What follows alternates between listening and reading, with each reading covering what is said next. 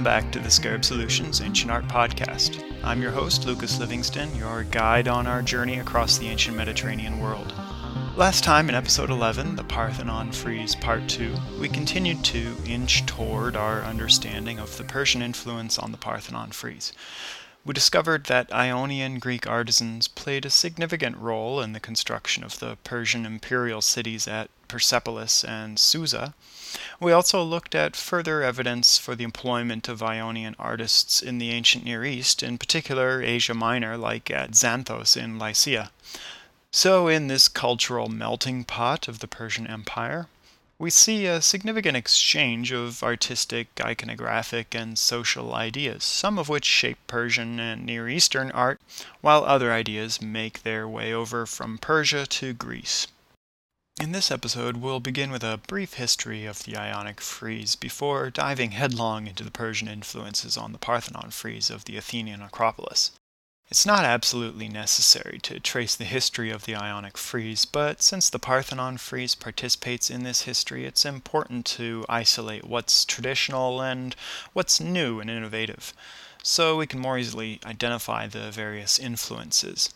The early Ionic frieze was basically just a continuous decorative band running around the perimeter of sacred structures like temples, shrines, and sanctuaries. It's called the Ionic frieze because it develops in Ionia, which we learned last time means the Greek nations along the western coast of what's now Turkey. You typically see animals and human figures on the Ionic frieze engaging in hunting, horse and chariot races, feasting, and ritual processions or parades, but there's really no attempt at representing specific identifiable stories, not at this early stage. Also, there's seldom a clear beginning, middle, or end to the scene, and we see a strong sense of repetition among the figures figures, creating a sense of rhythm as one passes by. As we'll see more closely later on, many of the subjects and themes are also found on the Parthenon frieze, coming together under a grand artistic and civic vision. While the early Ionic frieze had a largely decorative function, with little mythological or historical narrative context, there seems to have been a change towards the end of the Archaic period, as the Ionic frieze regularly begins to depict mythological stories. One of the earliest examples of this transformation is seen on the treasury of the Siphnians at Delphi, from around 530 to 525 BC. The Siphnian treasury was a small sacred structure, like a chapel or shrine, dedicated to the god Apollo. It was built by the island city state of Sifnos in the Aegean among the Cycladic islands. It's called a treasury because it's where many devotional offerings dedicated to Apollo were housed, mostly statuary given by the people of Sifnos. This was a common practice by Greek city states, especially at the sanctuaries of Apollo at Delphi and Zeus at Olympia. Dedicating a treasury was a form of national marketing, so other city states could gawk at its lavish splendor and be jealous of your wealth and power. The east facade of the frieze on the front of the treasury is divided into two panels of equal length. We see an assembly of the Olympian gods to the left of center and a battle scene from the Trojan War to the right. The organization of the figures is very balanced and thoroughly planned. Even though the left and right panels are architecturally one single unit, they are perceived of as being separate. For one, they represent different narratives. They also, quite literally, have their backs to one another. Also, notice how within each of the two panels, the figures change directions. This helps create a sense of momentum in the figures and draws the attention of the viewer to the center of each panel, where just beneath stood the caryatid columns, which we see here in a beautiful reconstruction of the Siphnian treasury at the Delphi Museum museum. Unfortunately, the original center of the Olympian panel is now lost, but in the Trojan War scene we see what's thought to be the lifeless body of Sarpedon lying in a crumpled pile, over which the warriors are contesting. So we see two interesting changes in the Ionic frieze taking place on the Siphnian treasury. First, there's the introduction of narrative or stories, no longer just a repetitive meander of galloping horses and flittering birds. Second, further abandoning the traditional repetitive ornamental meander that stretched the entire span of the architrave, we see that the frieze is broken up into different segments with different stories and even subplots as groups of three or four figures interact more closely with each other. These innovations, the introduction of narrative and breaking up the frieze into isolated segments, directly carry over to the Parthenon frieze. If you're looking for more nitty gritty details on the Siphnian treasury, check out the article Notes on the Development of the Greek Frieze and other publications by one of the modern pioneers of Greek art history, Brunilde Sismondo Ridgway. Also, check out Richard Neer's article Framing the Gift The Politics of the Siphnian Treasury at Delphi in Classical Antiquity. You can find these references in the bibliography of the Additional Resources section at scarabsolutions.com. We see another transformation to the Ionic frieze taking place in the classical period directly on the Parthenon frieze itself. For the first time in the history of the Ionic frieze, an immediately contemporary ritual practice is alluded to or directly represented, what you might call the history of the now. As I briefly mentioned towards the beginning of the episode, the traditional Ionic frieze could represent ritual processions and cavalcades of horses. Here on the Parthenon frieze, however, we see the Athenians representing not anonymous figures or mythical characters, but themselves, sort of a civic self portrait of the Athenians high above their heads as they parade alongside below in ritual procession. A brief side note some of the images used here are modern replicas of the Parthenon frieze. You'll find these replicas of the original frieze decorating the front entrance to the Art Institute of Chicago on Michigan Avenue and also on the north and south sides. You'll also find them inside the Art Institute, high above the grand staircase, in the large daylit atrium, officially known as Gallery 200. These replicas look back to the early tradition and origin of the Art Institute as an art school rather than an art museum. The galleries were once filled with plaster casts of great classical and Renaissance sculpture to serve as models and teaching aids for the art students. But over the past century, the Art Institute's gotten rid of nearly all examples to make room for original works of art from throughout the world. One fun little thing I like to point out can be seen on the north side of the building. Here, high above your head, you'll see not only a replica of a portion of the east frieze of the Parthenon, although the figures on the Art Institute aren't actually in the same order as the current generally accepted reconstruction, but you'll also see two of the three pivotal artists involved in the construction of the Parthenon. We have Phidias, sculptor of the frieze and overall designer of the classical Acropolis, and Ictinus, architect of the classical Parthenon itself. Not present here is Callicrates, co-architect with Ictinus. Instead, we have Praxiteles, famed Hellenistic sculptor of many well-known works, including the Aphrodite of Cnidos, of which you'll find a Roman period copy within the Art Institute. Perhaps we'll take a closer look at this fabulous statue in a later episode of the podcast. The traditional interpretation of the Parthenon frieze is that it represents the Grand Panathenaea, a parade held every four years in Athens that celebrates the birth of Athena and foundation of Athens with the offering of a new peplos or robe to Athena, along with a hefty offering of tribute from all the different city-states within the Athenian Empire, technically still called the Delian League. The Delian League was a union of Greek city-states that came together as allies under the threat of Persian invasion and subjugation. It was formed after the Battle of Plataea in 479 BC, an early monumental victory for the Greeks over the Persians. The Delian League gets its name from the little island of Delos in the southern Aegean Sea, where the treasury was kept for the money contributed by each city-state. Later on in 454 BC, Athens moved the treasury from Delos to Athens, supposedly to keep it better protected, but that solidified Athens' control of the finances and political dominance of the Delian League. With this turn of events, historians often begin referring to the Delian League as the Athenian Empire, and Athens really starts to behave in a manner befitting an empire, which we start to see reflected in the arts. One of the many new purposes Athens assigned to the finances of the League was construction of the Parthenon on the Acropolis, and with that the Parthenon frieze. It makes sense, then, that we see the Parthenon frieze depicting the offering of tribute at the Grand Panathenaea, a portrait of the very civil practice by which the frieze was conceived. Thereby, the Parthenon frieze could also be seen as a form of propaganda, a justification or legitimization of the offering of tribute to Athens by cloaking the tribute in the context of a traditional mythic, sacred, and even heroic context.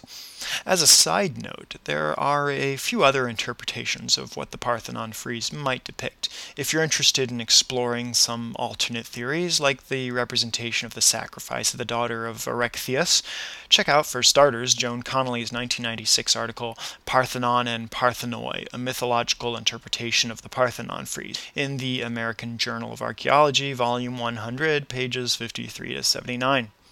So, why the big change? What caused this shift from uh, an anonymous, almost generic representation of procession on the traditional Ionic frieze to a very specific Athenian parade on the Parthenon frieze during this new Athenian imperial age? And I kind of just gave away the answer there. This is where we come to the Persian influence. Persepolis and the Athenian Acropolis show a pretty similar function when you look a little more closely. Both sites were ritual centers for their civic festival processions. Both sites functioned as bureaucratic and administrative capitals of empires, and both sites served as treasuries to house the tribute given by subject nations of their empires.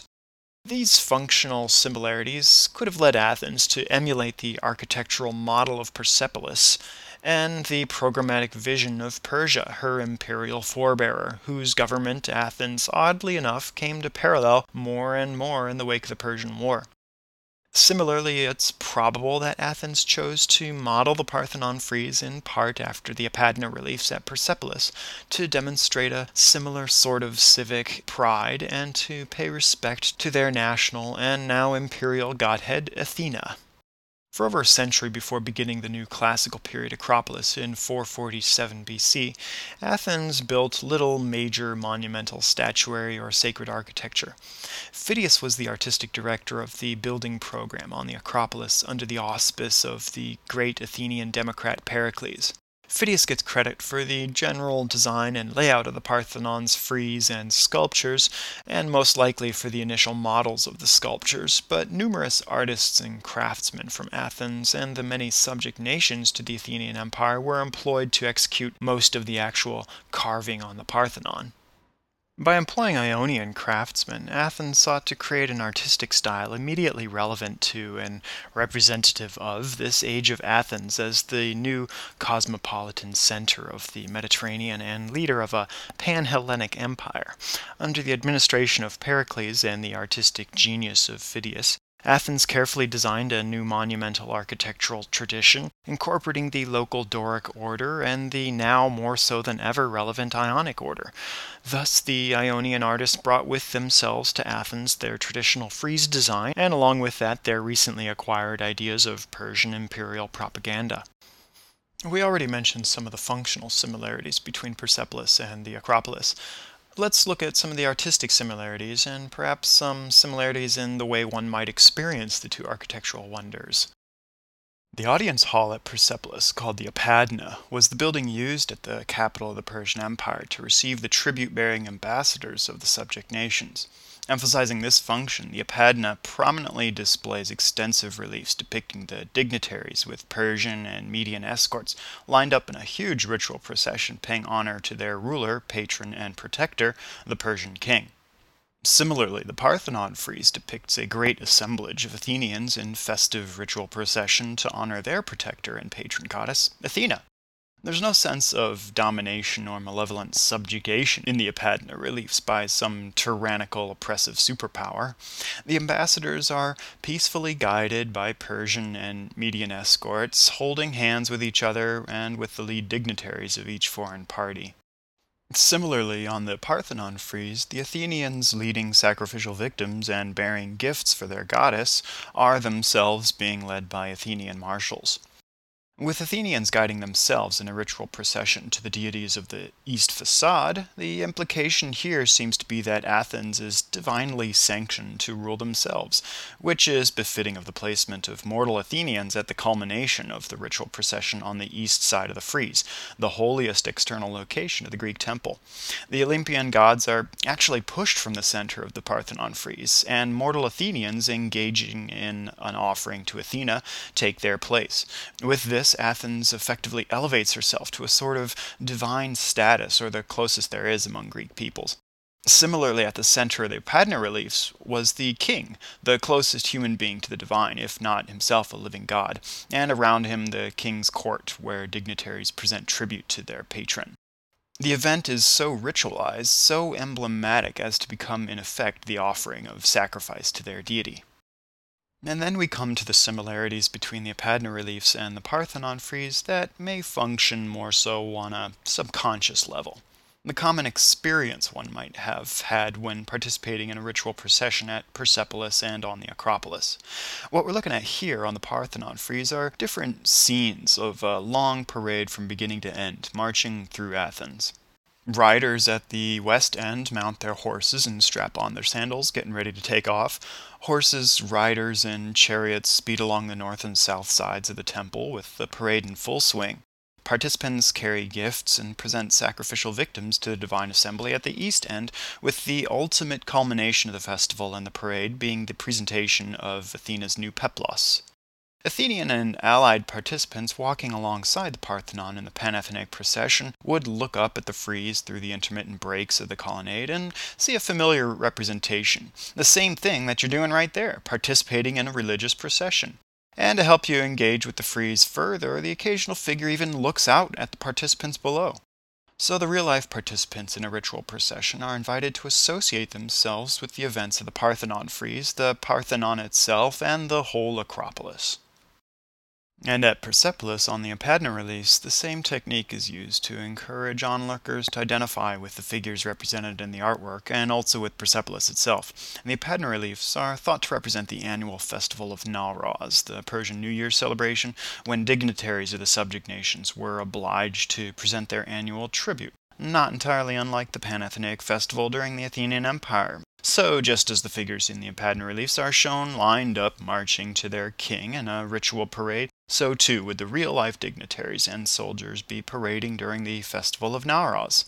And those aren't just any figures in the Apadana reliefs. Their different styles of dress and the items they carry help us to identify them as emissaries of the various nations subject to the Persian Empire those very same tribute bearing dignitaries and those very same Persian and Median soldiers who themselves once long ago walked along these quote unquote portraits in relief as they brought tribute to the king.